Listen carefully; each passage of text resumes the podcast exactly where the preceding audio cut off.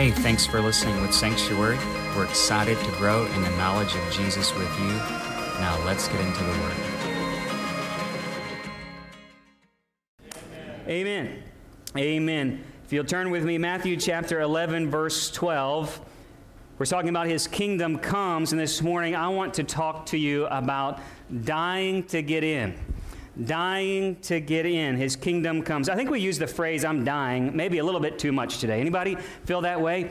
I am dying for a Dr. Pepper. Anybody say that? I'm dying for a Dr. Pepper. Or maybe uh, uh, you're dying to, you know, try out that new restaurant that comes open in town. Or uh, some of us have kids going to college right now. I'm dying to get into that one college I want to get into, mom or dad. Or uh, if you're in the South lately and you're sitting in the back seat, I am dying for some AC in the back back here. Anybody? I mean, that's a common phrase. I'm dying back here. Turn the AC up. Uh, or how many people have been on long road trips? And uh, you're like, I've got to go to the restroom, I'm dying. I'm like, what does that mean for us? So let's talk about the latter. I'm not really wanting to start off with bath humor on a uh, sermon, but you're going to get it here in a second. Because when you say, I have got to go, y'all, I'm dying, uh, we've been in this car way too long. You know, in that moment when you feel like you're dying, um, you may get a little uh, undignified, okay, uh, in that moment. You may get a little bit more anxious. In fact, some of y'all might lose your character uh, a little bit. You may not be yourself because uh, you have uh, an urgency. Let's just say it that way, right? There's an urgency to get to the place you need to go, uh, that you need some relief in your life, all right? Come on. And that even some of y'all are not so undignified that y'all might not make it and pull over to the side of the road, okay? I'm not looking at raising of hands here here, uh, but some of you are that undignified. Y'all might be willing to do that.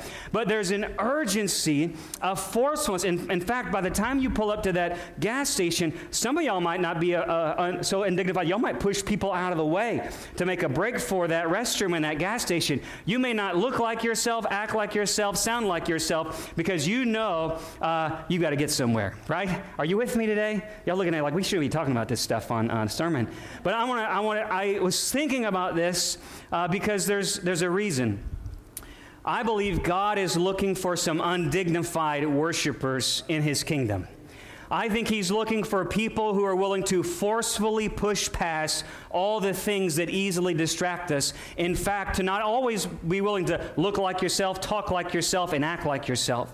So much so that you say, I've got, I've got to get to this place in God. I've got to get some spiritual relief uh, in my life. And I'm not willing or, or caring who cares what it sounds like, what it looks like. I just know I've got to get there. How many people are with me? Somebody say amen. Man, there is a forceful push. There is some undignified worship. There is something that says, I am dying to get in to the place that Jesus Christ has purchased for me. I'm dying to get there. I'm dying to get in. Fact, this kind of reminds me of David in 2 Samuel uh, chapter 6, verse 22. David is bringing in the ark, the presence of God. And some of y'all know this story. He's bringing in the ark, the presence of God. And his wife, who is very uh, dignified, she's up in the tower and she sees her husband leaping and dancing for joy, the Bible says. And actually, he was in a priestly garment, a white ephod, a, a priestly robe. He took off his kingly garments, his kingly breastplate, his crown, and he put on a priestly garment and he stood and danced with the priests and shouted and leaped. And she condemned him for it. She said, That's foolish. You don't look like what you should look like. You're not acting what you should act like. That's beneath you. Remember what David said? He said, I will be more what? Undignified than this, and I will esteem myself even lower. That word, it means to, I will put myself even lower than this if it means welcoming in the presence of God into God's people. It means I'm willing to get there any way possible. I don't care what anybody thinks or, or talks about me. I will be even less esteemed than this. I'll be humble in my own sight. What if we started pursuing God to the degree that we started pushing past everything else, everything holding us back, and forcefully run after God with a singular focus, an undignified pursuit. See, the problem is man doesn't see what God sees. In our kingdom and our economy and our life, we esteem power and position and privilege. We look at natural success. We look at natural solutions. We look like, hey, I've got a problem. I need more money, or maybe I need some more people, or maybe I need some more resources. For this to work out, we got to have more people, we got to have more money. I got to have it figured out. I've got to have a plan in place for this to work in my life. We advance our life. Every one of us are taught at a very young age to advance our life by your own independent effort to pull yourself up with your bootstraps, to figure it out for yourself, to work hard, be better. Uh, we're taught to, in your own knowledge, have uh, seek out the answers, find the answers in your own knowledge and power, and by your own ability, uh, try to control the outcome. Do what you can do to get the results that you want. Work it out in your own life. Use your own strength. Use your own energy. Don't rely on anybody else. Just, just get there and get some for yourself. That's what man's kingdom says. And see, that's a problem because there's only way, one way into God's kingdom, and that's His way. Somebody say amen. And you've got to be dying to get in. You have got to be dying to get into God's kingdom. So look with me in Matthew chapter 11, verse 12. If you're there, somebody say amen. Okay, so breaking through, let's talk about that for a second. So, give you the background. Jesus has come. John the Baptist has been preaching repentance. There's a great revival just happened.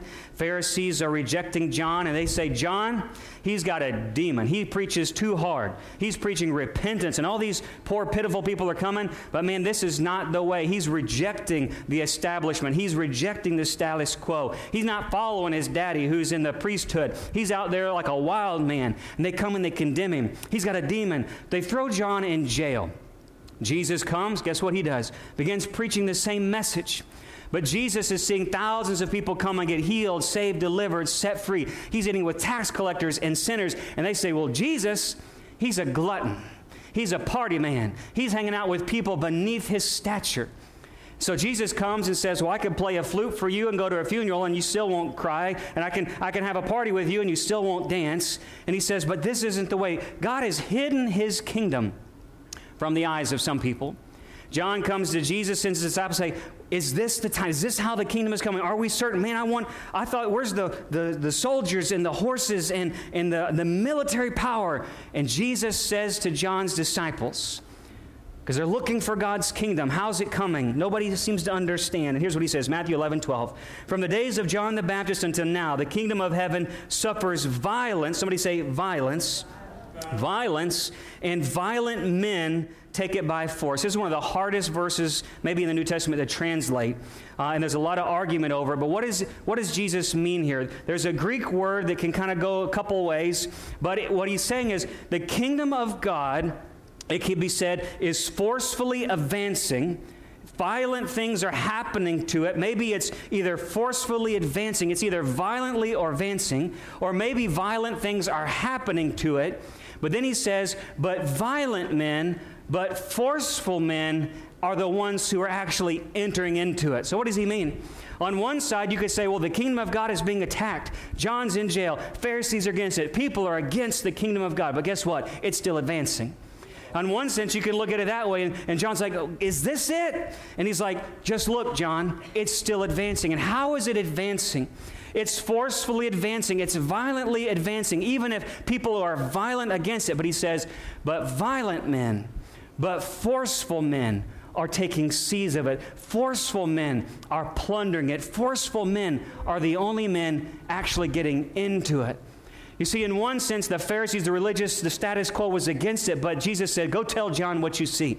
The lame are beginning to walk. The blind are beginning to see. The deaf are hearing. The good news is being preached. Even people are being raised from the dead. And so show John this is what kingdom advancement look like. And the kingdom is advancing with people like this. The kingdom is advancing with people dying to get in. It's not going to happen man's way. It's not going to advance man's way. It's not going to use man's money, man's resources, man's education, man's knowledge. It's not going to be under man's control. It's not going to meet the expectation or the status quo. It's not going to look like what man thinks success looks like. But I'm going to tell you something there's no man who can stop this kingdom, there's no man who can control this kingdom, and only forceful men, violent men, desperate men are making their way into this. I, I looked up uh, one of the commentators, and he went back to a Hebrew word for this forceful entering. And it reminded me, uh, he said, it talks about like a sheep busting through a gate. So years ago, when I lived in southeast Arkansas, my grandparents had a farm. We had, uh, don't tell the game wardens, but we had deer, uh, we had uh, goats and chickens and turkeys. And, you know, like we had these goats that, you know, they were really, really mean. We try to ride them and they buck you off and bite you and stuff. And so I remember as like a five year old, this huge pen, six foot tall fence, and I could go in, but it was like, it was like a make or break moment. You, if you wanted to go in, you better be ready to go in and shut the door out behind you because it's like those goats saw a weakness and a little five year old Heath. And I just hated to try to go in there because the turkeys would chase you, the goats would try to bust out. I mean, and we were talking about, you ever feel that panic mode in a pair, like at a petting zoo? You're like, you got to get in before they get out. You know, sometimes it's how it is at home. You just kind of, no. Uh, uh, you you got to bust in because they want to bust out. And that's what he's talking about. There are people who really want to get in to God's kingdom. And Jesus is the door. He is the way. He is the good shepherd. And He's not letting any just anybody in. But there is a type of person, a violent person, a forceful person, that Jesus is the gate and the door. And He says, This is the type of people I let in. It's not going to be an apathetic, indifferent religious person seeking to gain their own power or authority. I'm looking for people who are the humble of heart, who are the poor in spirit, and who are ready to be born again. That's what I want to tell you this morning. Let's look at just who Jesus says he's letting bust in and bust out of his kingdom. So, first one is the humble. The first one is the humble. This is the people who get into God's kingdom. Uh, you can look at people today who are experiencing spiritual things. People, you might say, well, they're a little spooky, or maybe they're a little emotional, or, uh, you know, that, that whole yelling and jumping and shouting stuff and getting excited, that's just not for me. I'm not into all that. I'm not into the prayer and the gooey gooey stuff. And, and maybe you're looking at people and say, well, those people are kind of foolish. Those people are beneath what it really means to be a God fearing man of God. You know, that's beneath me to be emotional and to cry and to weep and to come down to the front. I'm not that kind of a person. Pastor, I just don't do that stuff.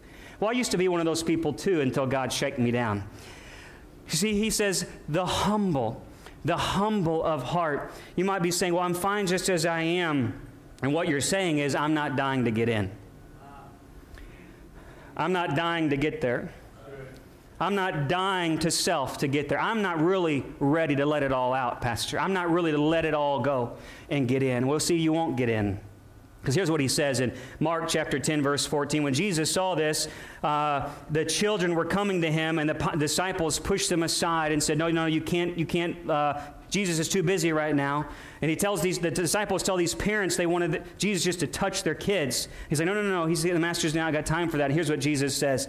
But when Jesus saw this, he was indignant and said to them, Permit the children to come to me, don't hinder them, for the kingdom of God belongs to such as these. And truly I say to you, whoever, listen, does not receive the kingdom of God like a child will not enter it at all.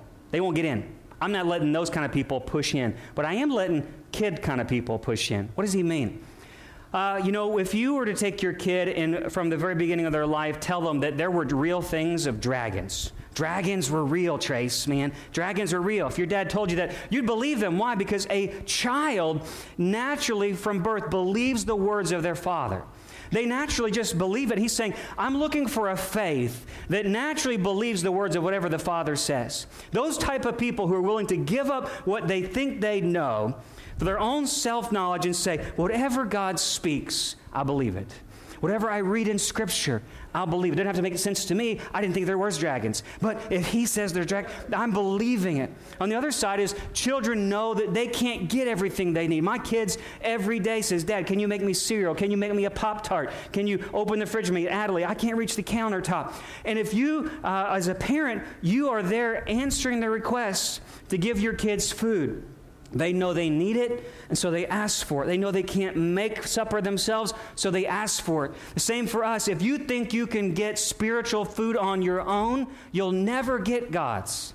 If you think I can feed myself all the love uh, that God really wants me to have, I'll find it on my own by my own effort. I'll try harder to have love. I'll try harder to have peace. I'll think about more peace. I'll think about more self control. I'll go to step studies and I'll go to this and I'll try harder and I'll push things out. And you think you can get that stuff on your own, you'll never get what God wants to give you. If you think you've got it all figured out, you'll never get what God wants to give you. Go on even further. Children are childlike, they are obedient, they are faith filled, they are dreamers. What you won't understand in this parable is, is that back then, children were the lowest class. We don't have a class system today. Children were the lowest class. It went rich men and royal men, free men, men who were slaves, and below the slave men were women, by the way, and below women in class society were children. Children were the least of the least. They were beneath slaves. They were beneath it all. They were the lowest. And in that society, we don't even understand that because we elevate our kids so high today. We, we can't even comprehend it. But Jesus was saying, guys, you got to go to the end of it. You got to go to the bottom rank. You got to die to self. You got to come to the lowest low. And today we don't understand it, but uh, because we, again, like I said, we, we elevate kids. But if you go back from the 50s, the 60s, the 70s, even to now, one of the things that our generations do is we often, not so much kids, but we kind of uh, devalue teenagers and young adults. I can say that because I was a young adult pastor for five years and a college pastor we uh, looked at rock and roll and said, whoo, go those footloose kids, they just ain't got it, right? And then we looked at the hippies and said, no, those people are crazy, right? You see the Jesus Revolution movie, right? Phenomenal. Then we go to the millennials, man, these kids just don't want to work. They lazy. I'm a millennial, all right? Uh, they, and then we look at Gen Z and we say, man, they got the crazy hair and the tattoos and the holes in their jeans. They're always right here on their phones. They don't know anything about hard work, you know? And we look at these and we devalue. Let me tell you something about young people. When young people get it, though, man, they really get it. When young people get God, they stay, they keep God-sized dreams. They don't listen to people in their life that are saying, that'll never be done. That could never happen. It's never been done before. Kids are like, yeah, I think we can take on the world. You see a college student, they just believe that more is possible. They dream for better days ahead. Their dreams are bigger than their memories because that's what's ahead of them. And Jesus is saying, guys, you've got to be childlike. You've got to be dreamers. You've got to be people like these young adults that are following me. All the disciples were teenagers and young adults, by the way. They weren't old men with beards. These are young people, 20 year olds. And they're coming, and people say, Look at these young people. They're out there casting out devils. They're healing the sick. They're laying hands on the, on the sick and watching them. And nobody taught them how to do that. No one gave them the authority. They didn't deserve the power. They hadn't had the memories or the traditions. They were not in a position in that society to be men who were doing that. And yet, Jesus was using people like that dreamers, visionaries People who are willing to say, God, I'm willing to go wherever you want me to go. It was men like Hudson Taylor in the 1800s. They told Hudson Taylor, no white people go to China. The door is closed. There's a war there. And then Hudson, don't even go. That not even. You're asking about dressing like Chinese people. White men don't dress like Chinese and get accepted. Hudson did it anyway. Hudson's no, you can't go into the inroad China. No one has ever made it that far. Hudson did it anyway. And they said, Hudson, you'll never be able to plant the inland China mission without ever raising for support. Hudson never took up an offering on his own. And yet, Hudson left a life and a legacy that today is one of the leading reasons we have the underground church in China today. You talk about people like Mary Slessor. Mary Slessor was a, a, a, a Scottish woman and Mary, we don't have, we don't, we don't believe in pastors who are women. We don't believe in missionaries who are women. Mary took her little accent and she said, uh, I'm going to Africa. Mary, tribal chiefs will never accept a woman. She goes to inland uh, Africa. And through the power of the gospel and much suffering, she saves uh, children who are being killed. She stops wars between tribes and she brings chiefs to their knees by the power of the gospel. But nobody said it could be done, and nobody said anybody does like that. It's humble people. See, the kingdom belongs to the lowest of low, to those who are dying to get in. It belongs to the humble, but it also belongs to the poor. You see, you can love God, but you can love God without a first love. You can serve God, but you can still keep serving self. In Luke 18, it was a rich man who had come to Jesus and said, Jesus, I think I've got it all figured out. I found out how to love God with all my heart, soul, mind, and strength. I'm pretty good at loving my neighbor as myself and Jesus with those piercing eyes and that discernment of the Holy Spirit. He says, Yeah, but there's one thing you still lack.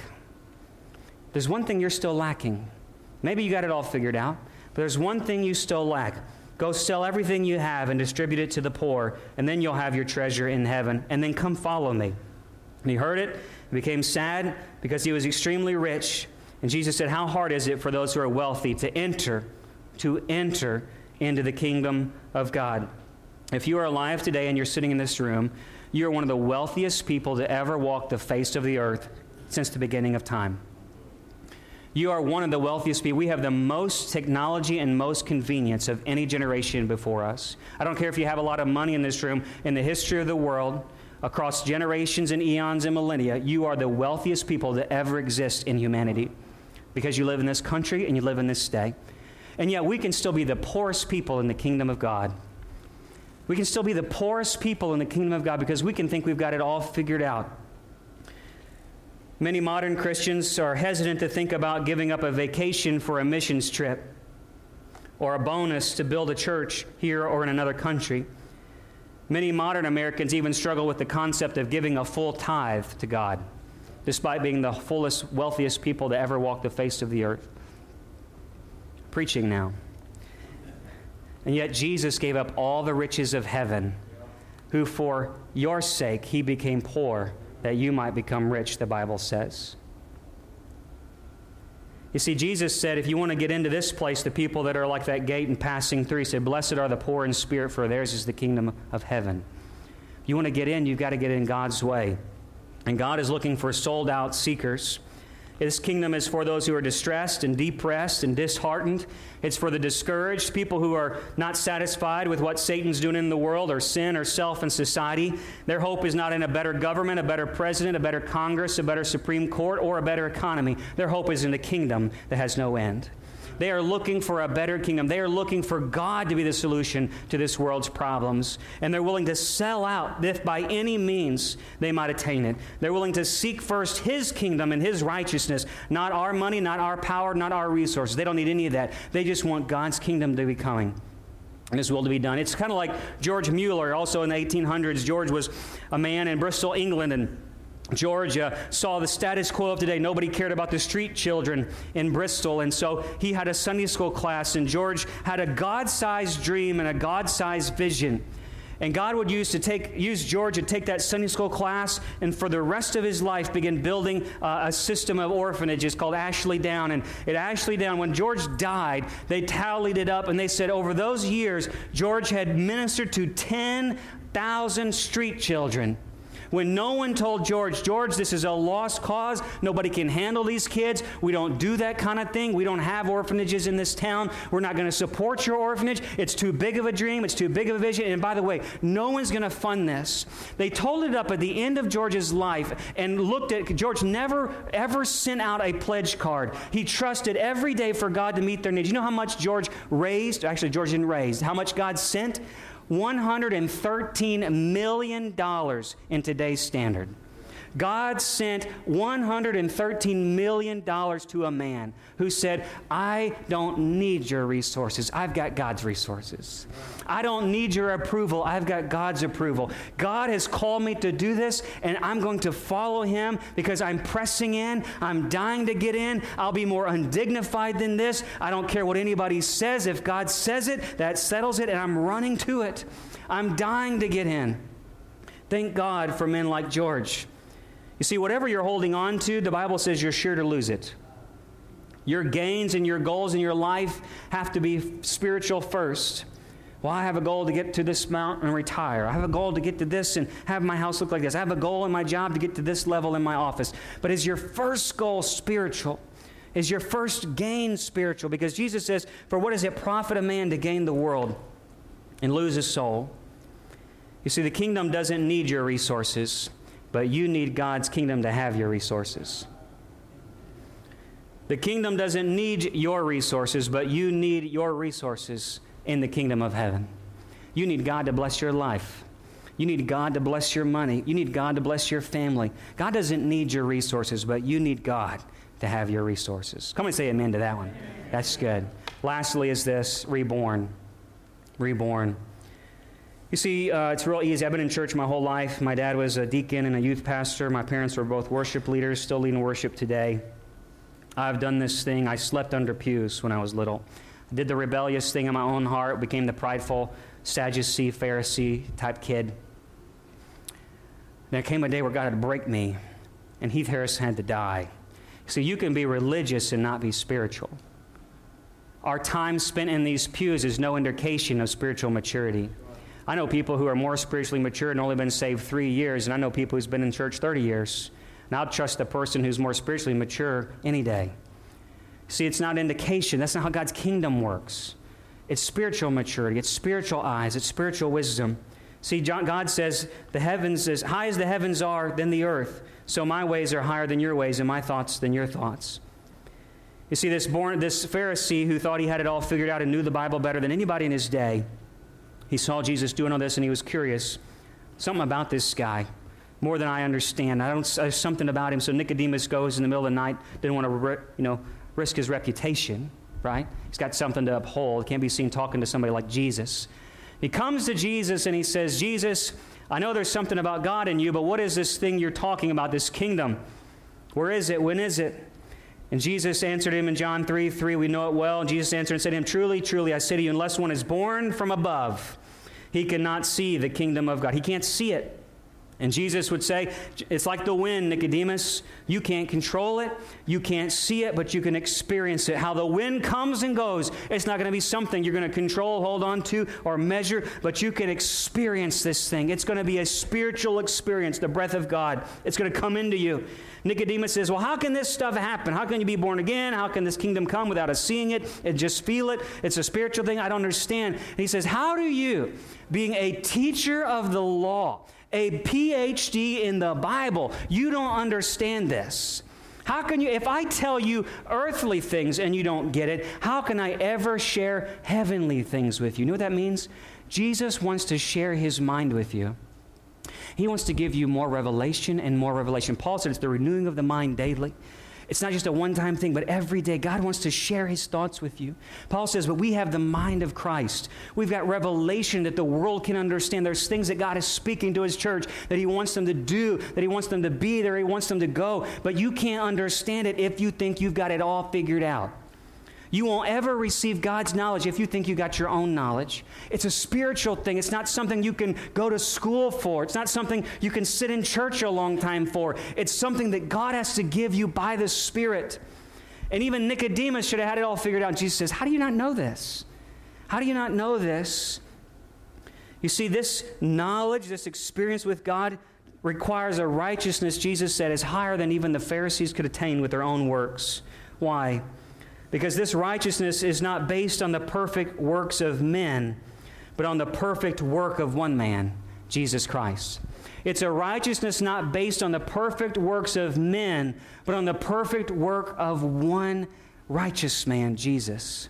He says, and if you Trust in His work. There's two words I want you to know, Nicodemus. It's repentance and faith. Repentance means to come to the end of yourself, it means to turn from your way of living, thinking, and doing and turn back to God's way of thinking and doing. It's not just conviction, it's conversion. It's not just going through the motions and weeping and never attaining something, but it's a godly sorrow that produces repentance that leads to salvation. There's a weeping that turns into joy. I'm going to tell you something. In the great revivals of old, men would weep and wail in agony. In many, many church uh, camp tent meetings and altars, they would even fall on their face knowing, I have repented against a holy God. And until they fully emptied themselves of self, there would never be a change. And then in a moment, you would see a change in these people across America as it broke out, and it would turn. The whole church would be in moaning, and in one moment it would change, and there'd be joy and shouting and jumping because there was a weeping that turned into joy. There was a repentance that went from a godly sorrow to an experience of salvation by faith. I'm going to tell you something. You've got to get to the end of yourself. And then Paul says it's not just a one time thing because it's so easy to die to self, get saved, and then go on with the rest of your life and start living in man's kingdom again. But it's a daily dying. God, I am crucifying the flesh in me today. Holy Spirit, have your way in me. It's like Isaiah when he saw a holy God. Isaiah, the prophet who had it all together. He's the only guy who had it all together in his whole, his whole nation. And when he saw God's holiness, he said, Woe is me, for even I am a man of unclean lips. Even me. even me. I'm just like everybody else. It's not my knowledge, it's not my education, it's not my experience, it's not my money, it's not my resources. It's just me falling on my face and saying, God, I'm dying to get in. I'm dying to get in. So when you believe in His work by faith and the Holy Spirit comes and He joins Himself with you and He washes you white as snow, He fills your life with a burning flame and a burning fire, and every day He's purging off the draw of your life and He's saying, Come a little closer. Come a little closer. Come a little. See, some of us can come in, we have an experience, and we just go sit. God is not doing that. He's calling you in. It's a running after Him. I want to ask you are you dying to get in? Are you forcefully advancing? Are you pushing through? Because this is the kind of people God uses to see and do great and mighty things. Would you bow your heads and your hearts with me this morning?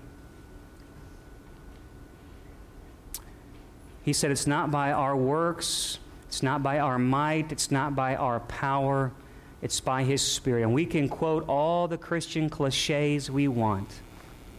But until we really mean it and understand it, we'll never see and experience what God wants to do.